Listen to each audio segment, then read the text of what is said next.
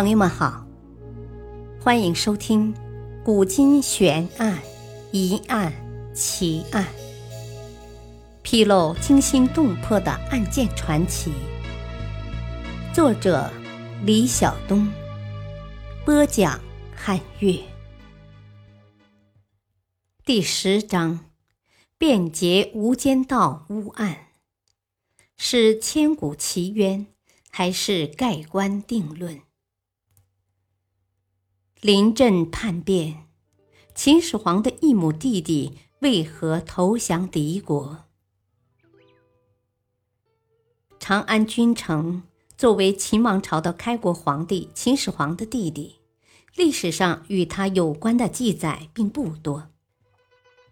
相比于统一中国、建立了中国历史上第一个大一统王朝的秦始皇，他的榆木之光。实在难以与哥哥的珠玉争辉。他哥哥对中国的乃至世界的历史都产生了深远的影响，但他的一次叛变行为，却对这个千古大帝乃至整个帝国都产生了影响。那是一次什么叛变行为？他为什么要背叛自己的哥哥呢？成是嬴政同父异母的弟弟，父亲为庄襄王子异，母亲是韩夫人，他比嬴政小三岁。在父亲的呵护培养下，兄弟俩一起在咸阳度过了幸福的童年。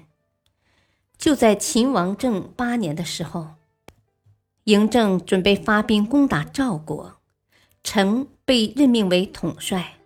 当时，曾领兵进攻赵国，本来战争的胜利已经近在咫尺，但出乎嬴政的意料，他一直信任的弟弟居然毫无前兆的在前线投敌。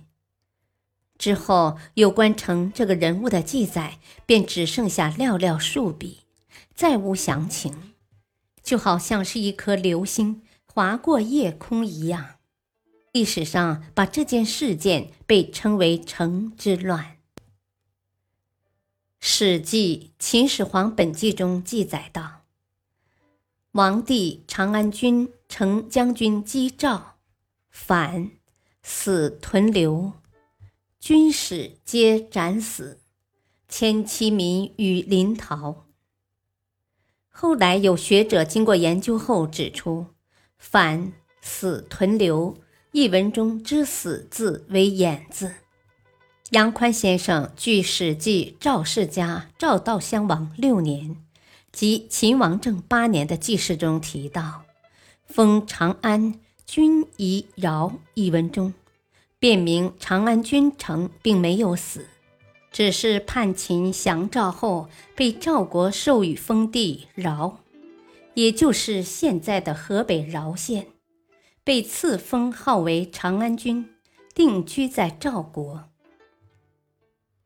关于成，《史记·春申君列传》还有这样的记载：今王使圣乔守侍于韩，圣乔以七弟入秦，世王不用甲，不信威，而得百里之地，王可谓能矣。说的是秦王派圣乔出使韩国，结果圣乔不费兵甲，便在韩国的扩张中取得了极大效果。秦王一直称赞他有能力。据杨宽先生考证，圣乔即是成，成出使韩国大致是在秦王嬴政五年前后。他也因为这件事获得了秦王嬴政极大的信任，开始在秦国的政治舞台上崭露头角，大发异彩。杨宽先生说：“始皇帝本纪未载圣乔此事，或因其后圣乔反叛，前功不得记载。后来成降赵后，被封为长安君。”在赵国定居下来，在以后的历史记载中不再出现。但是为什么成要背叛自己的国家，向他国投诚呢？秦王也并非庸君，反而是个知人善任的人，而且成在秦国是皇室贵族，身份地位都非同一般。他为什么甘愿放弃皇族的高贵身份，反而接受他国的爵位呢？按照常理来说，就算成在赵国得到爵位，也不可能获得真正的实权。他不可能被安置在赵国的权力中心，不可能接触到最机密的国事，不可能抵达权力的巅峰。他最多就获得一个拿着俸禄、任着闲职的爵位。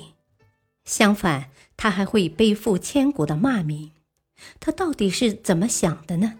怎么甘愿舍弃山珍而选择鸡肋呢？还得从秦国的皇族构成谈起。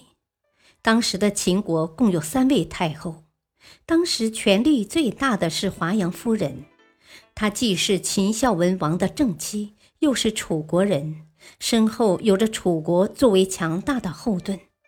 另一位太后则是夏太后，夏太后即嬴政的亲祖母，庄襄王子异的身生母亲，但她是韩国人。虽然一开始就依附于华阳夫人，但她却时时刻刻记着在秦国培植自己的亲信。后来为子义选侧室夫人，便是自己的娘家人，即后来的韩夫人。第三位太后就是嬴政的母亲，帝太后赵姬。当时的赵姬则从赵国迁回秦国，根基未稳。仅有在赵国的亲信，如吕不韦、嫪毐等人。当时庄襄王驾崩后，即位的嬴政被夏太后和韩夫人视为严重的威胁。他们为了巩固韩夫人之子成的势力，便努力地为成创造任何可以立功的机会。上文所说的成出使韩国所取得的极大功绩。便很有可能是在夏太后和韩夫人联合韩系外戚的帮助下所得到的结果，因为按照当时的时间推断，出使韩国的成年仅十五岁，便能不费一兵一卒的让秦国得到韩国献出的百里之地，这事无论在当时还是现在看来，都是件不可思议的怪事。但由于当时的秦国法律规定，身为王子如果没有功劳，是不能得到爵位官职的。为了让成能出头，韩夫人以及夏太后不得不用尽自己的办法帮助成铺平一切道路。由于成一直活在夏太后和韩夫人的保护下，并没有感觉到来自其他势力的严重威胁。但保护者的精心安排只能照顾得了城的前半生。秦王政七年，夏太后薨。伴随夏太后的死，韩系外戚失去了中心人物，不可避免的衰落。韩夫人自己是个没什么势力的女子。夏太后在世时，她还可以联合夏太后与赵姬分庭抗礼。但如今夏太后一死，她便失去后盾。相反，赵姬没有了夏太后的节制，又自恃是秦王的生母，加上相国吕不韦的支持，趁势排挤韩夫人和成，可以说是当然的事情。而成便失去保护伞，他的安逸的命运也因此发生了变化。为了逃避这种变化，他便选择了叛乱，盼望能在他国找到自己的保护伞。历史话外音：成的背叛是胆小懦弱的结果，与母亲、祖母自幼的过度保护有关。他只想到了保全自己的性命，追求荣华富贵，却没想过怎么在纷繁复杂的朝廷中建立自己的势力保全自己。他是个被宠坏的孩子一个不懂权衡利弊的幼稚的孩子。感谢您的收听下期再会。